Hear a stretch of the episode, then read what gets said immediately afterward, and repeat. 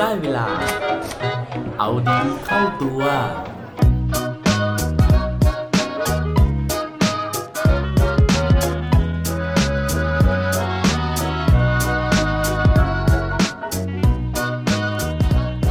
คุณอยากจะลองใช้ชีวิตแบบซินเดอเรลล่ากันดูไหมครับ สวัสดีครับพบกับรายการเอาดีเข้าตัว รายการที่ผมเชื่อว่า เรื่องราวดีๆ เรื่องราวที่เป็นแรงบันดาลใจต่างๆเนี่ยก็เปรียบเสมือนกับวิตามินดีๆนะฮะในการที่จะมาคอยเพิ่มพลัง แล้วก็ภูมิต้านทานให้เราใช้ชีวิตในแต่ละวันได้อย่างเต็มที่นะครับสำหรับวันนี้นะครับผมเปิดด้วยคำถามที่ว่า มีใครอยากลองใช้ชีวิตแบบซินเดอเรลล่ากันดูบ้างไหมนะครับซึ่งก่อนอื่นก็ต้องมาดูกันก่อนนะครับว่า แล้วชีวิตแบบซินเดอเรลล่าที่พูดถึงเนี่ยมันคือยังไงนะฮะ เชื่อว่าหลาย ๆ คนก็คงจะรู้จักนิทานเรื่องนี้กันดีอยู่แล้วนะครับ เพราะว่าเป็นนิทานคลาสสิกระดับโลกนะฮะที่แต่งโดยชาร์ล แปโรนะครับนักเขียนชาวฝรั่งเศส แล้วก็ยังเป็นเทพนิยายที่ได้รับการโหวตนะฮะจากเด็กๆทั่วโลกว่าเป็นหนึ่งในเทพนิยายในดวงใจนะฮะซึ่งอันนี้เขาสำรวจมาโดยสมาคม Cinema Chain UCI นะครับส่วนสาเหตุหนึ่งนะฮะที่ทำให้เทพนิยายเรื่องนี้ได้รับการโหวตว่าเป็นที่ชื่นชอบนะครับผมเชื่อว่าส่วนหนึ่งมาจากลักษณะของเนื้อหานะครับเพราะว่าตัวโครงเรื่องของมันเนี่ยมีทุกองค์ประกอบเลย ไม่ว่าจะเป็นนางเอกแม่ตายนะครับ แล้วก็พ่อเนี่ยเป็นเศรษฐีแต่ว่าเป็นพ่อไม้นะฮะแล้วก็ไปแต่งงานกับแม่เลี้ยงที่มีความโหดร้ายนะครับ แล้วก็ยังมีลูกติดมาอีก 2 คนนะครับ ก็โหดร้ายไม่แพ้กันนะฮะแล้วก็มีการ ตบตีแย่งชิงนะครับเพื่อที่จะได้แต่งงานกับเจ้าชายนะแต่ว่าสุดท้ายนางเอกก็ได้กับพระเอกนะครับก็ชีวิตก็จบแบบ happy ending นะฮะก็เลยกลับมาที่ประเด็นที่เราอยากจะมาคุยกันวันนี้ว่า เฮ้ยแล้วชีวิตของเราล่ะ จะพลิกผันนะฮะหรือว่าจะให้เกิดคลแม็กซ์แบบนี้ แล้วไปจบแบบ happy ending แบบซินเดอเรลล่าได้ไหมนะครับก็ต้องสารภาพนะฮะว่าผมเองก็ ยังไม่เคยนะฮะยังไม่เคยสมหวังกับเจ้าชายเหมือนกันนะครับเพราะฉะนั้นก็อาจจะตอบคำถามนี้ได้ไม่ดีนะฮะเท่ากับผู้หญิงคนนี้นะครับ ผู้หญิงที่พลิกชีวิตของตัวเองนะฮะจากเรื่องราวน้ำเน่าดราม่านะครับกลับมาสู่ชีวิตแบบ happy ending ได้ นั่นก็คือโอปราห์วินฟรีย์ครับ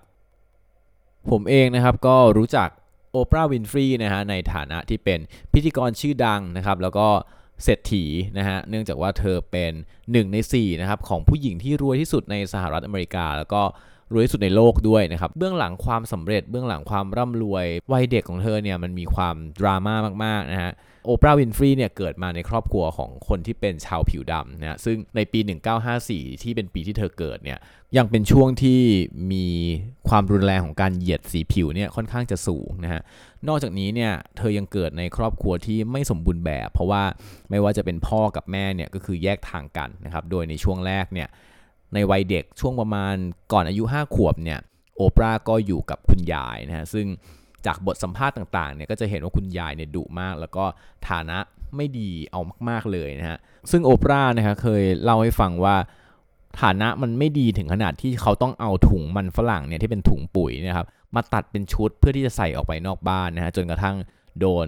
คนอื่นๆเนี่ยล้อหมดเลยว่าเป็นเด็กหญิงถุงมันฝรั่ง นอกจากนี้นะฮะพอหลังอายุ 6 ขวบเนี่ยโอปราห์ก็ย้ายไปอยู่กับแม่นะครับ ซึ่งนั่นก็เป็นจุดเริ่มต้นที่ชีวิตของเธอเนี่ยถูก ล่วงละเมิดทางเพศนะฮะโดยญาติทางฝ่ายแม่เองนะฮะตอนอายุ 9 ขวบก็โดนข่มขืนนะครับจนกระทั่งเรื่อยมาเนี่ยอายุ 14เนี่ยก็ตั้งท้อง ซึ่งพอไปบอกแม่เนี่ยแม่ก็จับเธอส่งไปอยู่สถานกักกันเยาวชนนะฮะจนกระทั่งพ่อเนี่ยมาช่วยเอาตัวออกไปไปอยู่ด้วย แล้วก็คลอดลูกออกมานะฮะแต่ว่าลูกก็เหมือนจะอยู่ได้ประมาณ 2 สัปดาห์นะครับแล้วก็เสียชีวิตไป ความลำบากต่างๆ ในวัยเด็กของโอปราห์เองเนี่ยนะครับก็ทำให้เธอเนี่ยฮึดสู้นะฮะแล้วก็เริ่มไปตั้งใจเรียนนะครับจนได้ทุนการศึกษาเริ่มหางานทำนะฮะเป็นผู้จัดรายการวิทยุนะครับก่อนที่ต่อมาจะกลายมาเป็นผู้ประกาศข่าว แล้วก็ค้นพบว่าตัวเองเนี่ยถนัดในเรื่องของการเป็นพิธีกร จนสุดท้ายเนี่ยก็คือได้มาทำรายการพิธีกรแล้วก็มีชื่อเสียงประสบความสำเร็จอย่างที่เรารู้กันนะครับ หลายๆ คนอาจจะเรียนรู้นะฮะมีข้อคิดต่างๆเนี่ยจากชีวิตของโอปราห์นะครับแต่ว่าสิ่งหนึ่งที่เธอเคยให้สัมภาษณ์นะครับแล้วก็เธอคิดว่าเป็นสิ่งที่สำคัญที่สุดในการที่ทำให้เธอเนี่ยประสบความสำเร็จมีชีวิตจนถึงทุกวันนี้ได้เนี่ยก็คือเรื่องของทัศนคตินะฮะซึ่งเคล็ดลับหนึ่งนะครับที่โอปราทำมาตลอดตั้งแต่อายุ 15 ปีก็คือว่าในทุกๆวันนะฮะ โอปราจะนั่งนึกข้อดีหรือว่าสิ่งดีๆ ที่เธอพบมาในแต่ละวัน 5 ข้อแล้วก็จดลงในสมุดบันทึกของตัวเองนะครับ โอปราบอกว่าการทำแบบนี้นะครับจะทำให้ตัวเธอเองเนี่ยยังเชื่อว่าเฮ้ย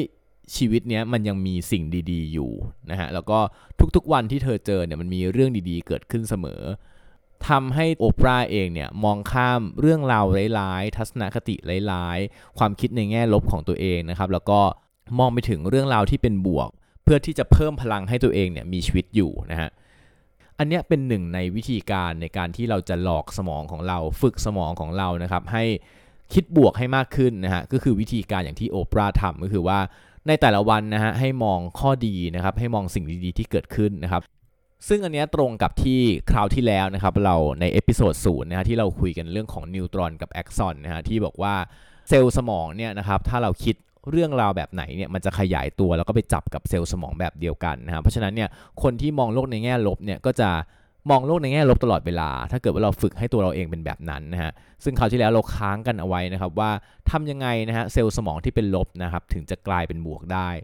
ซึ่งเรื่องนี้นะครับนอกจากจะส่งผลต่อตัวเองแล้วนะครับ อย่างที่คราวที่แล้วเราคุยกันเหมือนกันว่า เรื่องของพลังงานบวกและพลังงานลบเนี่ยมันส่งผลต่อความสัมพันธ์ของเรากับคนรอบข้างด้วยนะฮะ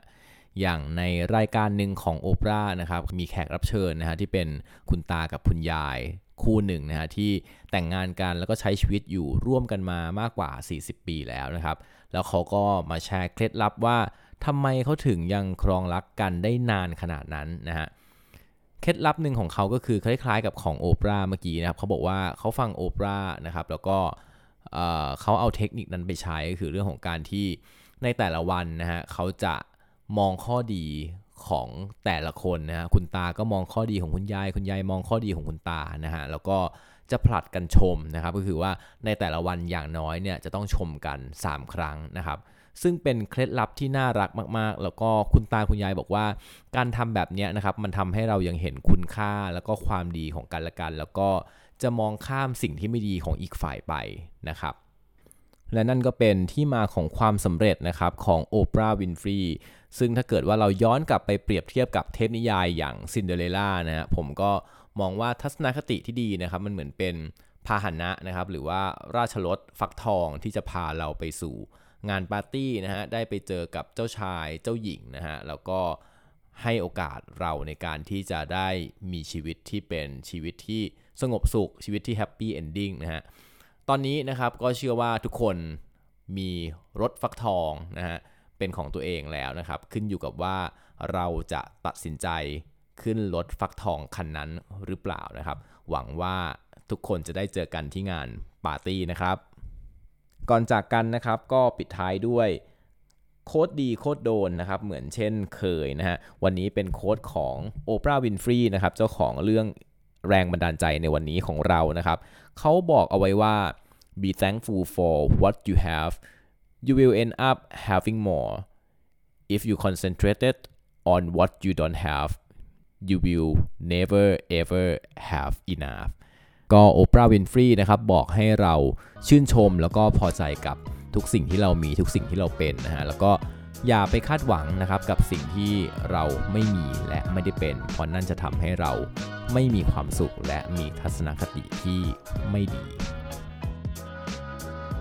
อย่าลืมกลับมาเอาดีเข้าตัวได้ทุกวันจันทร์ พุธและวันศุกร์ รวมถึงฝาก subscribe เอาดีเข้าตัว podcast ในทุกช่องทางที่คุณฟัง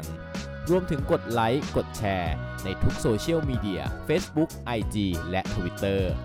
สุดท้ายนี้ have a good day ขอให้วันนี้เป็นวันดีๆ ของพวกเราทุกคน สวัสดีครับ